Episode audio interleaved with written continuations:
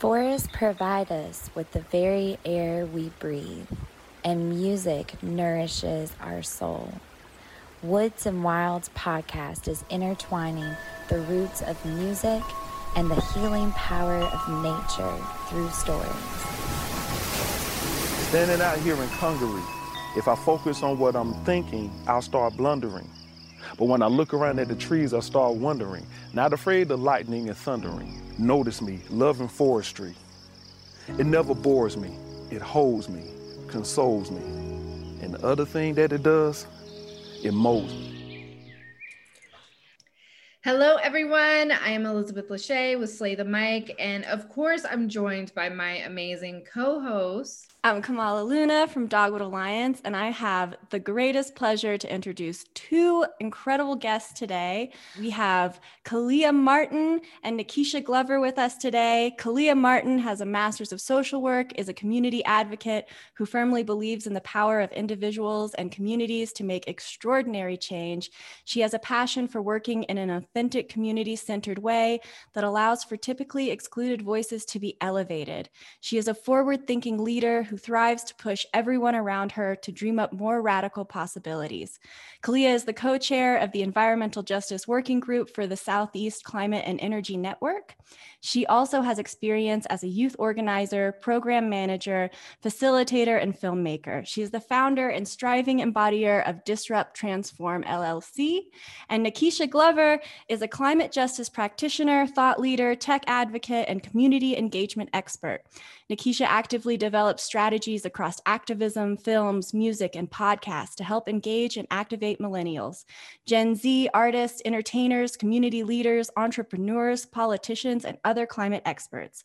Nikisha has built a local to national track record as a community organizer with years of experience in corporate, community, and service based roles. These roles include Soul Nation founder, where she advocates for real solutions on behalf of the community she serves, Girls Who Code as a former regional partnership coordinator, where she closes gender and diversity gaps in technology, and as Think 100% organizer for Hip Hop Caucus, where she highlights solutions to climate change and environmental injustices to help make Think 100% the coolest place in the climate movement. Because of her expertise in climate justice, Nikisha has been called upon to share knowledge with media outlets, including Media Matters, Yes Magazine, Huffington Post, Creative Loafing, Gizmodo, WB TV, Atmos, Lillian's Left, and EarthGen. Additionally, Nikisha has been asked to be a featured speaker by the Black Women's Health Imperative, DC Environmental Film Festival, Smithsonian Anacostia, U.S. Climate Action Network, National Environmental Justice Conference, National Adaptation Forum, and the National Conference on Equitable Development. She has been recognized as a 2019 GRIST 50 Fixer with the 2019 Martin Luther King Jr. Growing the Dream Award and the 2016 Clean Air Carolina Airkeeper Award, joining North North Carolina Governor Roy Cooper, Dr. James Kinney, and other business leaders. Nikisha is from Charlotte, North Carolina, and holds a bio- biology degree from the University of North Carolina at Charlotte. Welcome, y'all. Woo! Hey, hey. and, and you found us like Woods and Wilds podcast, like to, to add onto this bio of, of both of you. It's amazing. Welcome, first of all we're really excited to be able to sit down and speak with you. And I have a question that I want to ask both of you. Kalia, in your bio, you were talking about being a radical dreamer. And then Nikisha, you were also talking about dreams and accomplishing things and pursuing your passion. So, what does it look like to be a radical dreamer? for me, sometimes it looks a little chaotic, right? but um, I think I'd say for me, being a radical dreamer means daring to take the risk that everyone wants to take, but is too scared to do. I like to think I'm trying to live my life in a way now where if there's something that I want to do, instead of f- focusing on the reasons why I shouldn't do it, I just figure out how to get that thing done. And I think, you know, we we often talk about that, but especially being like a Southern Black girl living in this country, it sometimes feels like society has told us we have to shrink our dreams down to be more realistic. And I'm just at the point in life where I'm rejecting what society tells me is realistic for my life and encouraging as many people as I can to do the same because I know that we all have the capability to live very full, very exciting lives, whatever we want to do. There's no reason why we can't do it other than we think we can't do it. So I like to encourage people to do whatever it is that they feel that they're too small or, or less equipped to do because that's just, you know, socialization telling us those things. It's not true. Mm-hmm. Thank you for sharing that. I love that definition, Kalia. And it makes me think of a term that I've learned and embodied lately of radical healing. So, to be a radical dreamer, I think you got to have radical healing also and embracing what that looks like. A lot of people will talk about healing, but what does radical healing look like, especially when when you have been forced into so many different situations that have caused pain, trauma, you witness pain and trauma of your community and of your people and you've got to be able to to dream. Sometimes you can't even get to the place of dreaming because you haven't healed yet. So i really appreciate and embrace the term radical healing and what couple it with radical healing. Can you talk a little bit more about what that process looks like for both y'all? Because it's definitely it's like what was coming to mind when you were speaking is like society is wants you to be disempowered you know and is like pushing that on you. And so like it's really an internal shift between like disempowerment and rejecting it and then moving towards empowerment. But like what is that what what does that what mode what clicks for you to move from that place to the more empowered place? I can you know speak from my experience and say i think for me reading and watching and just studying the works of like black women, but particularly like black queer and trans women, and just thinking about what it meant for those women to live their lives at a time when they were completely ostracized and be willing to just stand in their truth. I think being able to read the works of Audre Lorde or, you know, even just the reflections of Angela Davis or Bell Hooks and and and watch them process life and understanding that even though they wrote these texts decades ago, they're still very much applicable. To me, it was a lot easier to get to a point of healing because someone had already laid the blueprint for me. They already told me, they basically could tell me how I was feeling before I had the words to describe it. So I think for me, being able to identify what I was feeling, like even how you named feeling disempowered, it took me a long time to realize how that was showing up in my own life. And so being able to put a finger on what I'm feeling helped me then start to unpack that and then overcome it and get to a point where I no longer felt that way? I think what comes up for me is sometimes you just don't have any other options. And the way in which systems have forced you into positions of disempowerment, you really have no you have no fear to take the risk because what's the worst that's going to happen? You know, you already know the worst, you've already experienced the worst. So, really being empowered in being able to set yourself on a trajectory of being comfortable in the unknown because the known what you see and what you feel has created this amount of harm or has disrupted your ability to find stability, whether it's job stability or financial stability, but really finding yourself creating pathways where there are none because it's really survival. I guess that's what I'm trying to say. It's really, it's really survival what it comes down to. Mm-hmm. So I know that Juneteenth has passed and it's now something that is a conversational buzzword. And I also want to ask you all when it comes to climate justice, just like what we're seeing with Juneteenth and, and other things that are happening in our society, how can we go past it just being a buzzword? How can we actually implement climate justice, environmental justice into our everyday instead of just saying, I'm going to wear a cool t shirt and recycle on Wednesdays. Nikisha, I'm gonna let you take this one first. I know this is this is your wheelhouse. Oh my gosh. I saw you off mute. I was like, Kalia's got it. Okay, Kalia got it to just hand it off to me. Well, I'm really glad that you asked. so I want to lead the conversation with actually a talk that I, I gave this past week around a case for climate reparations. And let's talk about reparations from a climate perspective.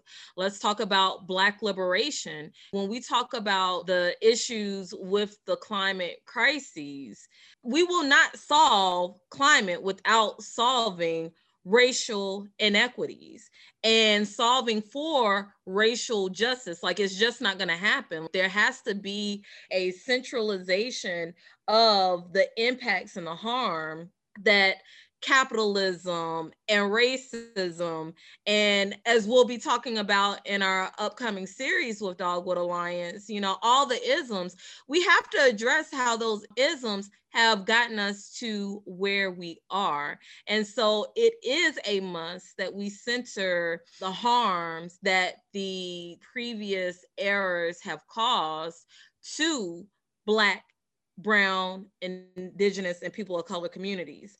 And so I'd like to dig in a little bit around the climate reparations piece. You know, we like reparations overall reparations is a need to repair the harm uh, uh, the technical mechanism in which the repairing of harm that certain conditions have caused for people who were enslaved and now present day people who have faced environmental harms.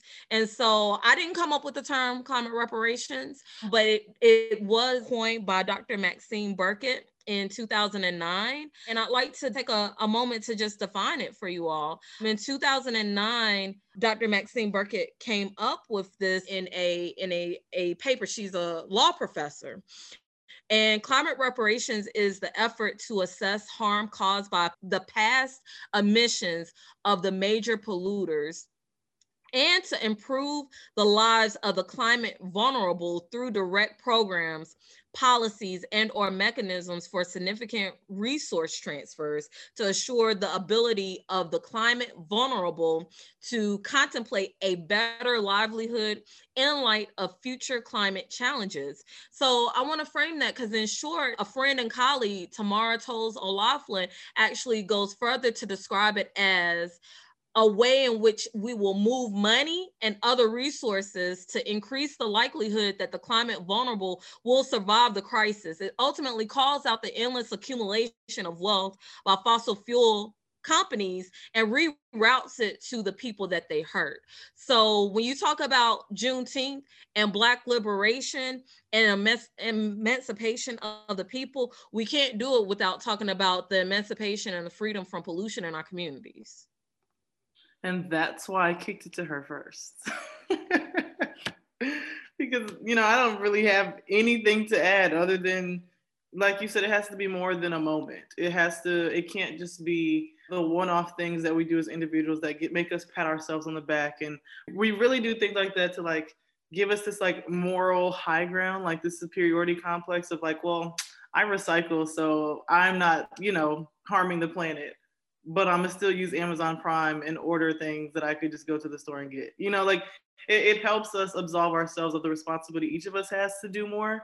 And then again, it, it also, if we're not attaching, be it Juneteenth or climate justice, if we're not attaching that to policies being enacted, I think we know that policies are going to impact way more people than us recycling. So just helping folks be willing to understand that they have to do both, uh, both and all of the above. Like it's going to take so much more effort. And it's a great start. Just like with Juneteenth, it's a great way to build awareness. But now the question is now that we have people paying attention, now that people are talking about it, how do we capitalize on the moment to make sure that we can translate these people who are now interested, who are, are beginning to learn more about these issues? How do we get them to stay plugged in for the long haul? Because changing policy and then changing this culture. We're, we're talking about a complete societal shift from the way that we, you know, interact with each other, the way we interact with the natural world. Like this is a completely different world we're talking about creating if we want to have a planet that is sustainable for us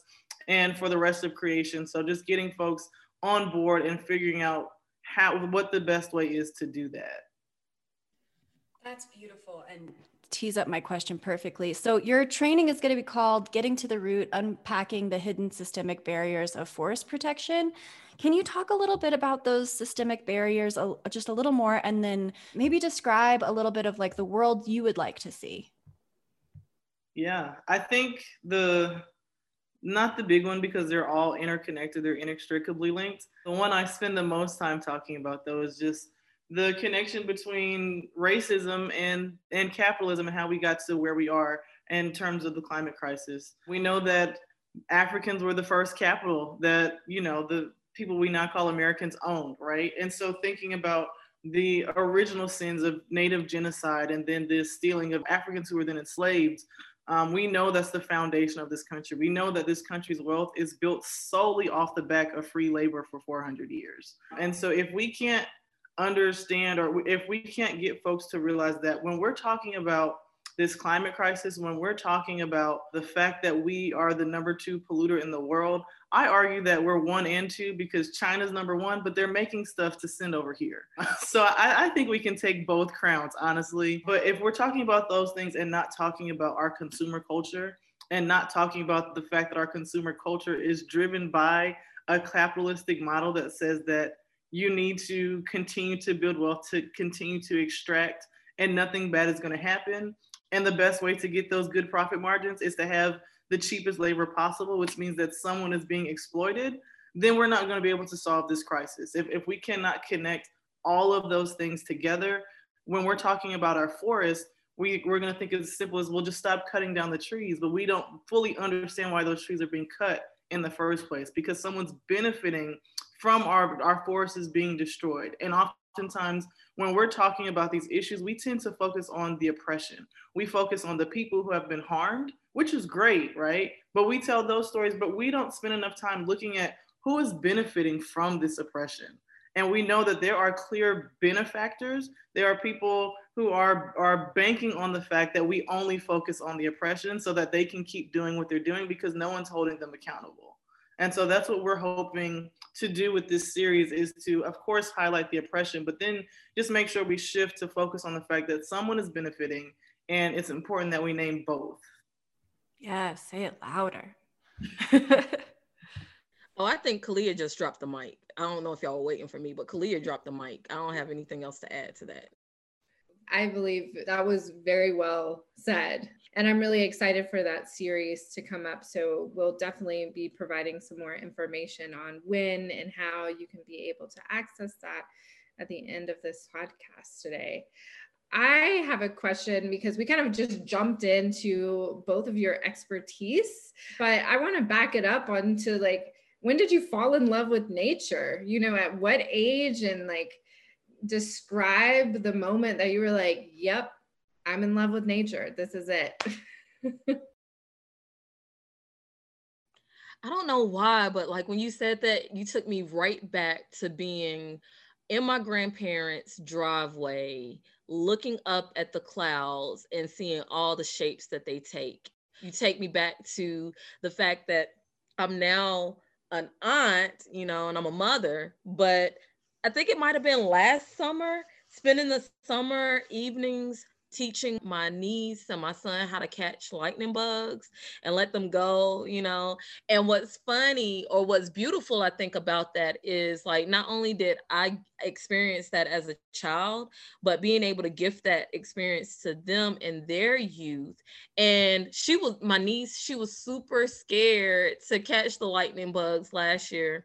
But this year, she's like telling me how excited and brave, like she's like a whole different child when it comes to catching these lightning bugs. Or some of y'all might refer to them as fireflies, but I guess I'm real su- showing my southern and country roots, you know, calling them lightning bugs. And I'm not even say I'm not even really pronouncing the G on lightning, but lightning buzz. Y'all, y'all hear me when I say that. But yeah, I think it, it's always been there. You know, I can even remember as a child, like whenever I would travel, and still to this day, like when I travel by road, like falling asleep, like it's something soothing about like just being outdoors. So I think it's always been there. But like to Kalia's point from earlier, not necessarily having the language or needing a way to describe it. It's just it always has been. It's all it always was, and it always will be a love for nature because nature is what gives us the gift to be able to even um, exist. I think for me, I was like a closeted nature lover. That's the only way I can think to put it. Like, I knew I always had this like affinity for nature. Like, I was the girl who was like not really scared of bugs like everyone else, but I didn't really let on that they didn't bother me except for water bugs. I do not just yeah that's a no.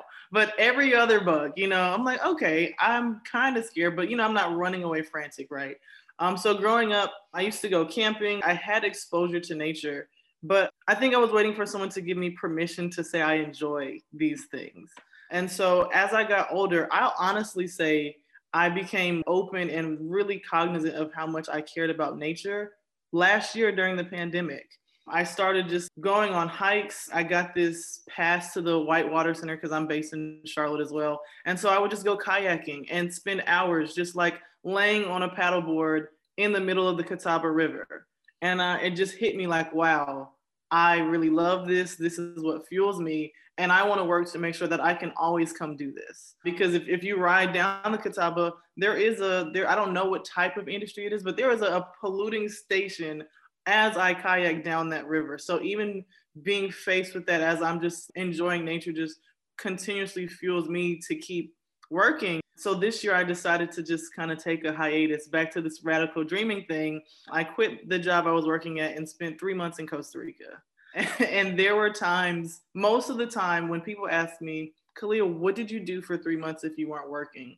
I was sitting outside on a beach chair watching the waves crash and to me it was it became this most mesmerizing thing because i kept saying to myself how do these waves just not come on shore and wash everything away? And so just like the mystery of nature but also the the constant like the fact that it can be predictable you know? Like when you have a garden if, if you do the right things you're likely to get crops at the end of it right? Unless there's some unforeseen natural disaster which we know we're having more of because of the climate crisis but being able to understand the concept of you reap what you sow literally. I learn a lot from nature. I'm, I'm paying more attention now. And I think as humans, we would all do a, better job if we paid more attention to our natural world because there's so many things that it's trying to teach us. We're just not listening. It's beautiful. So you both are regarded as leaders in I want to talk about how that looks really different for each of you and how you found your own sense of leadership and any advice you have for people who are still seeking their space in the world. I think it's in your sphere of influence. It wasn't that I felt a calling to lead a number of people, although people try to say Leos tend to be leaders or what have you. so there is that part, but it wasn't that I felt called. I think for me, it's been trying to figure it out, really. I found this lane of work named Climate Justice. And I knew I wanted to go deeper but not necessarily having all the connecting pieces early on in my my career trajectory to like really put put all the pieces together. So really i'm clearing a pathway. I'm clearing brush. There is no road. There is no pathway. I'm just trying to clear out the brush to be able to to connect with this is where i want to be. This is exactly the work that i want to do. And this is exactly the kind of meaningful impact I want to make. And along the way, without even realizing it, I was clearing a pathway for other people. And by clearing that pathway for other people there is a leadership aspect to that i suppose. But like we're we're collective. Like we're we're we're leading collectively. We're leading within our sphere of influence. We all are leaders. We all are environmentalists. We all care about our ability to have clean air clean water and live on the land. Like that's that's our ultimate goal to be in harmony with the earth and any deviation from our ability to have clean air clean water and live on the land it is it, it is no one's goal. There's no one that says i want dirty water. There's no one that says like give me give me that glass of dirty water. Yeah that looks really appetizing to me. There's no one that's saying yeah i want this terrible air. Matter of fact i think people are breathing in terrible air and thinking that it's normal, you know, because you haven't haven't necessarily lived in a community that wasn't being dumped on. I was having this conversation recently and because Kalia and I are both from the Charlotte area, Kalia may or may not know this, but there's like this area town um i'm gonna and and this area town could be any area town it could be your area town but there is an area town in your town that every time you go past it you're like what is that smell? This area that i'm thinking about in particular is like right around the south boulevard area it's like a real metallic heavy smell which i've come later to learn that that is a foundry i didn't know that growing up i just thought that's the way it smelled or going to south park and it would smell like raw sewage um, every time you would go over through that area. And so I think the point is, is that back to the point of nobody wants to live in a community that's not sustainable. Nobody wants to live in a community that's not regenerative and that's not providing them the basic necessities in life, which are air, clean air specifically, and clean water. And so, in your sphere of influence, that's what connects back to your leadership and being able to have those conversations at the dinner table at school within your natural course of your day. So I'll stop there, but that's kind of what that means to me. And I think, you know, just as an example of what she just said in terms of clearing away, Nik- Nikisha is the reason why I'm in this work to the extent that I am. My first job out of grad school was I, you know, got lucky, lucked into this job as an environmental justice program coordinator. And I went to this conference in outside of Greensboro, North Carolina, and I heard this lady talk, and I'm like, oh, she's from Charlotte. I'm from Charlotte. And then I just started seeing her everywhere. So I'm like kind of stalking her. And she's like, oh, you're young, you black, and you're a girl, and you're from Charlotte. You need to be aware of these things. I'm gonna bring you into these spaces. Like, come on. And I'm like, me? You know, like hesitating. She's like, just come on. You don't have to do anything, but you need to be here. You have what it takes to be in this room just because you you care. And so having people like Nikisha who've been in this work for a long time who don't mind bringing other people along because not only was I brought into those spaces, I was a youth organizer. I had six black high school kids that I was working with on a regular basis. So as I'm coming into these spaces, so are they. And so it's just this chain reaction of bringing folks into spaces where, again, we've been told we should not be, and then just naturally taking them over. like it's it's just kind of how that works. But I think my I guess general brand of leadership comes from, as my mom says, I don't know how to keep my mouth shut. I've always been the person since I was a kid where if I can tell everybody's thinking the same thing, I'm just going to be the one to say it. Like I, am going to name the elephant in the room. I've always had a very strong, I guess you'd say, urge or, or you know, you'd call it intuition, where if there's a feeling in my gut about something that's being said and it doesn't feel right, I'm going to speak up, even if that makes me nervous, even if that means I might face a consequence. It's just something that I know is instilled in me. Like I, I can't really control it. And I have learned to just lean into that feeling and it's never steered me wrong and it's never caused me harm right even when i have faced negative repercussions it always worked out for my benefit so that's just how i am personally but i think that that skill lends itself well to being in this space where you have people who have been in this work for a long time and they think they can just assume that they know the right answer without asking the people who are directly impacted. Someone has to be willing to stand up and say, I know you've been doing it this way, but that doesn't mean it's right. And so I find myself doing things like that. But to answer your question around how to bring in other people, we don't need 10 Kalias. We don't need 10 Nikishas, right? I'm a handful as it is. Like I can't even deal with more than one of me.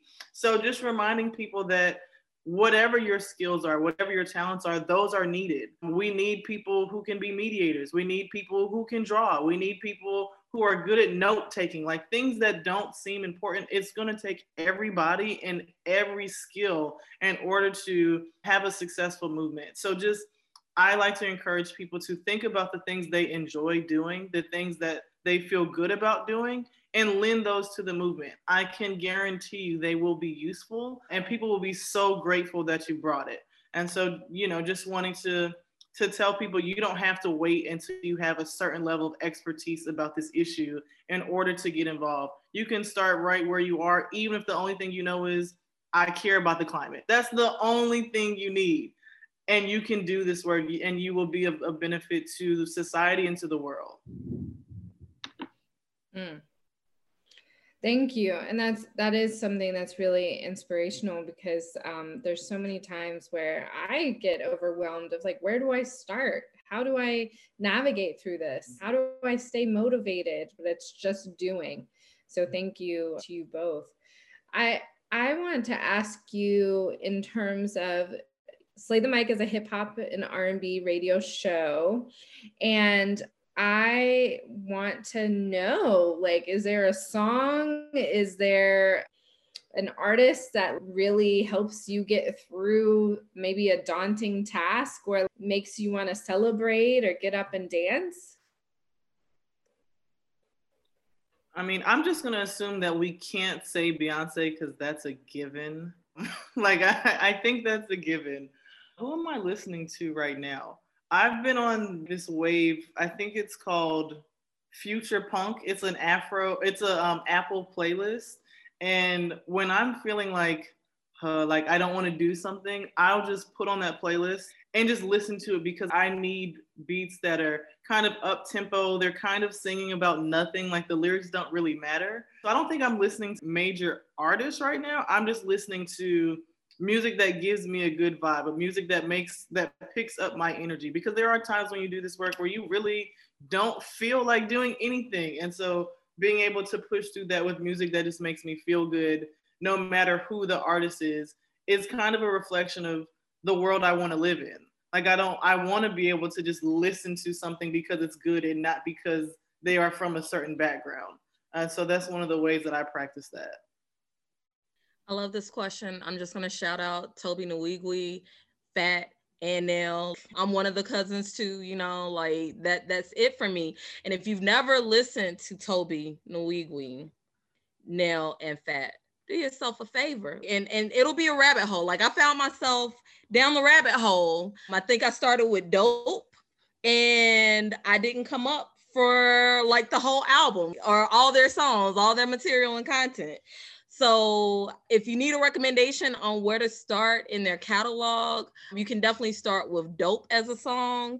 And then you can move to Wavy, you can move to Hella Black, you can move to Try Jesus, not me, you know?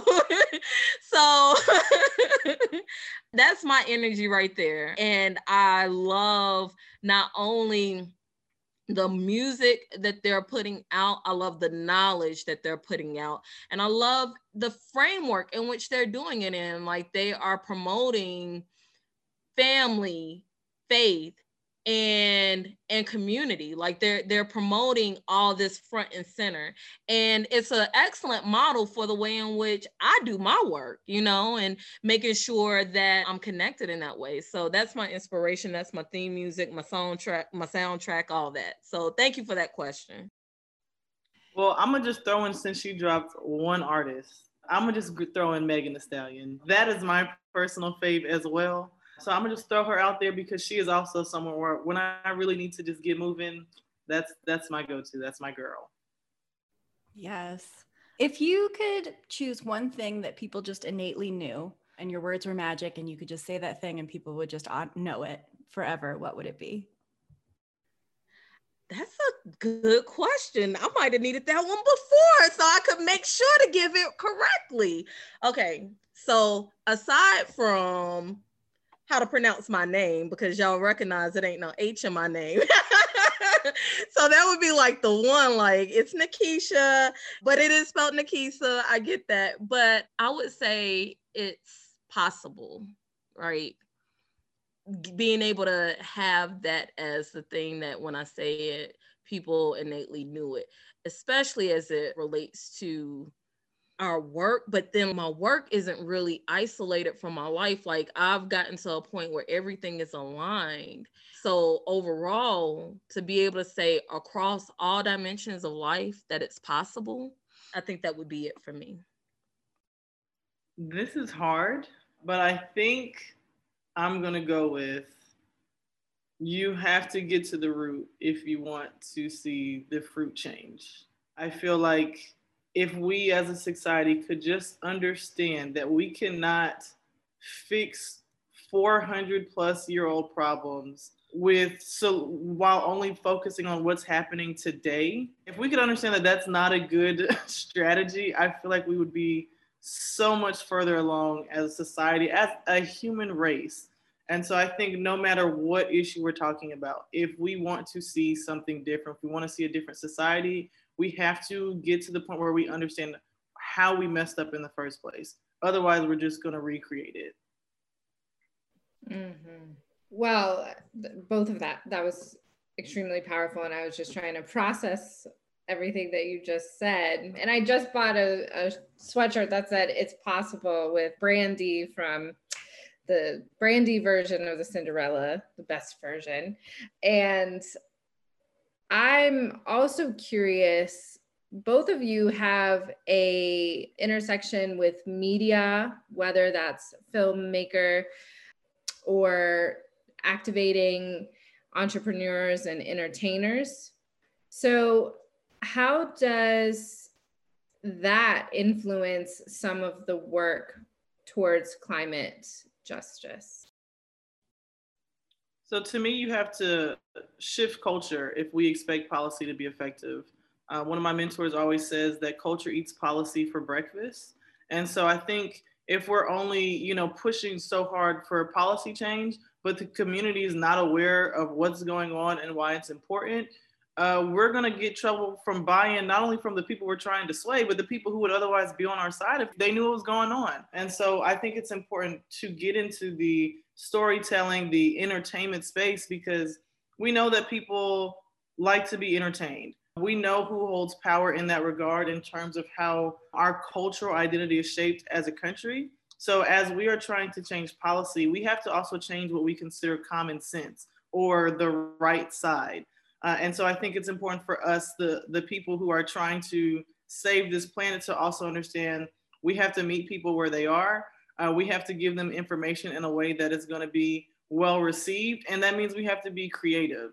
And that's where the arts come into play. I'm someone, I don't identify as a creative or even a, a filmmaker in a traditional sense, but I understand and respect the importance of addressing the cultural elements of this issue because again we have to change hearts and minds along with policy. We can't just change policy, just like we also can't change just change hearts and minds, like what we talked about earlier with Juneteenth, where now people are aware, but they're not mobilized. We have to find a way to marry these items because it takes all of the components in order to have a viable future.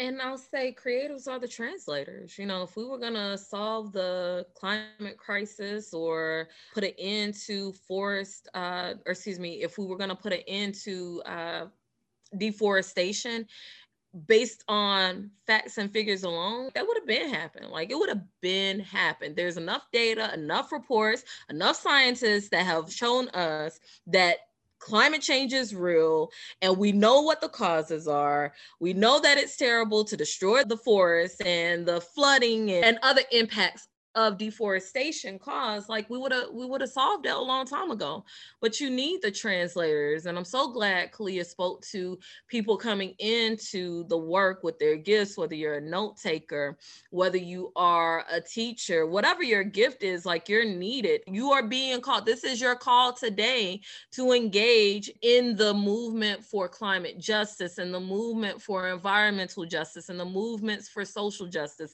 This is your calling and you're qualified qualified. Shout out to Lindsay Harper who gave me that. You are qualified to participate and bring your gifts and create the change you are you are needed you you there is space for you and that goes for our creatives and our artists too and the thing about it is as a creative or artist you still want clean air you still want clean water. You're not above those needs, and you live in the same communities that are being impacted by these issues.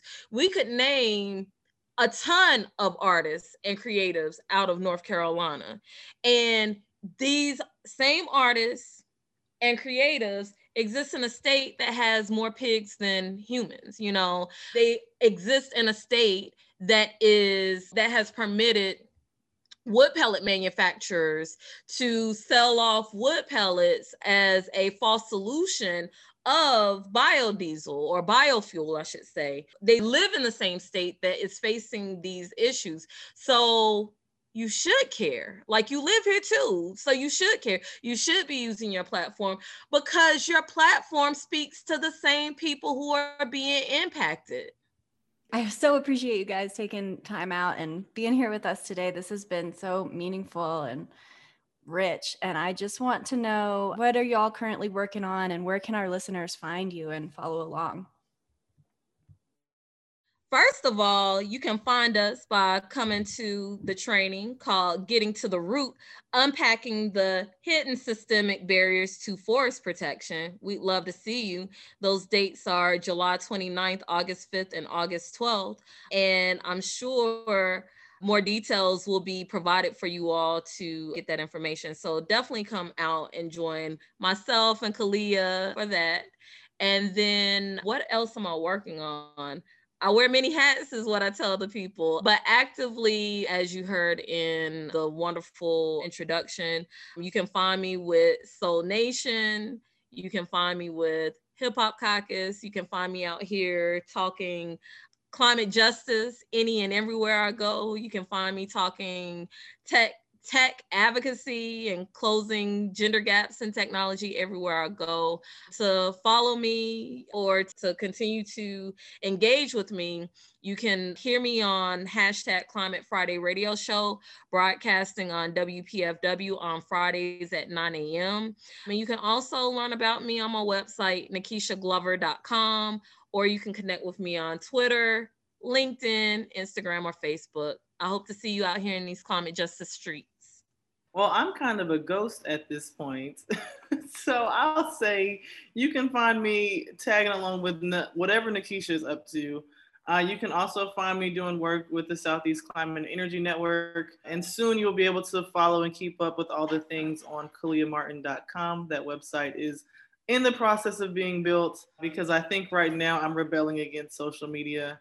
I might change my mind, but right now, those are the places you can find me thank you both yeah. for being here with us and allowing us to have a moment of your time and have a conversation that is really needed. And I'm just going to have to reiterate it's possible and you can start from anywhere, and we're all needed in this movement. So thank you so much. Yes. Woo woo. No problem. No problem. Thank you.